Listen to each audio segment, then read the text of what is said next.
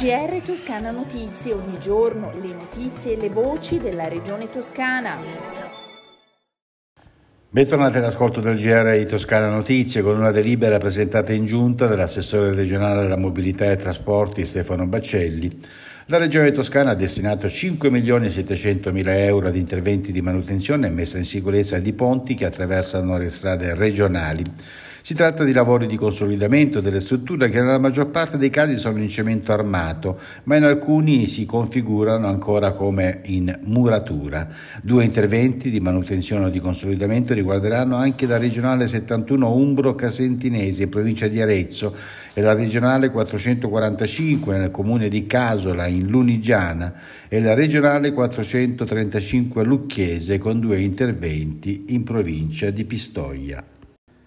QF non si è presentata alla riunione da noi convocata d'intesa con Mise, Ministero del Lavoro, e si è detta impossibilitata a partecipare. L'incontro voleva mettere le basi per la riapertura di un dialogo tra le parti che, come è noto, è mancato in queste settimane. Così Valerio Fabiani, il consigliere per il lavoro e le crisi aziendali di Eugenio Giani, che aveva convocato un incontro in Palazzo Strozzi Sagrati, proprio per offrire una sede istituzionale di mediazione tra azienda, organizzazioni sindacali e RSU e fare il punto sulle attuali situazioni di QF e soprattutto agevolare l'incontro delle parti essenziale alla procedura per la cassa integrazione straordinaria.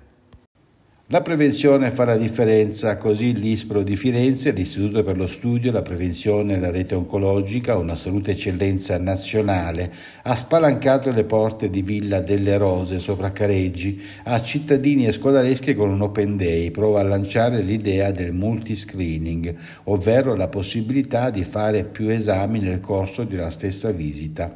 Lo ha fatto approfittando del mese dell'ottobre rosa dedicato al tumore al seno.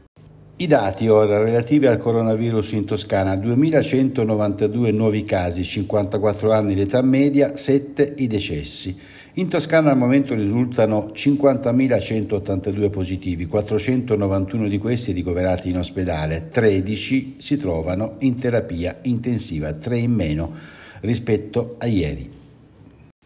Il Parco Acquasanta di Ghianciano Terme ospiterà i prossimi 28 e 29 ottobre gli Stati Generali del Turismo, la prima conferenza programmatica nazionale nel corso della quale verranno gettate le basi per il piano strategico del turismo 23-27. L'evento è promosso dal Ministero del Turismo in collaborazione con il Comune di Chianciano Terme. L'assessore all'economia e al turismo Leonardo Marras porterà i saluti della Regione tra i sostenitori dell'iniziativa e del presidente Gianni in avvio dei lavori venerdì 28 ottobre. Il presidente della regione toscana Eugenio Gianni è stato rieletto vicepresidente della conferenza delle regioni periferiche marittime. La nomina è arrivata al termine dell'assemblea generale che si è svolta ad Agios Nikolaos nella regione di Creta in Grecia. La conferenza riunisce 160 regioni di 28 stati in gran parte dell'area costiera europea nelle quali vivono circa 200 milioni di abitanti.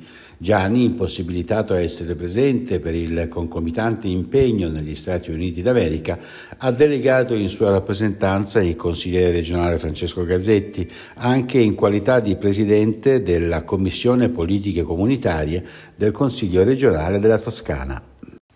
Le consuete previsioni del tempo prima di salutarci. Ancora caldo, almeno fino a domenica, queste le previsioni dell'AMMA, poi lento calo in attesa di quello che pare un cambio di circolazione che ci porterà in autunno. Nel frattempo le temperature minime in lieve calo nelle aree pianeggianti, massime stazionarie intorno ai 24-25 gradi. Si conclude così il nostro GR. Un buon ascolto dalla redazione di Toscana Notizie e un risentirci da Osvaldo Sabato. GR Toscana Notizie, ogni giorno le notizie e le voci della regione toscana.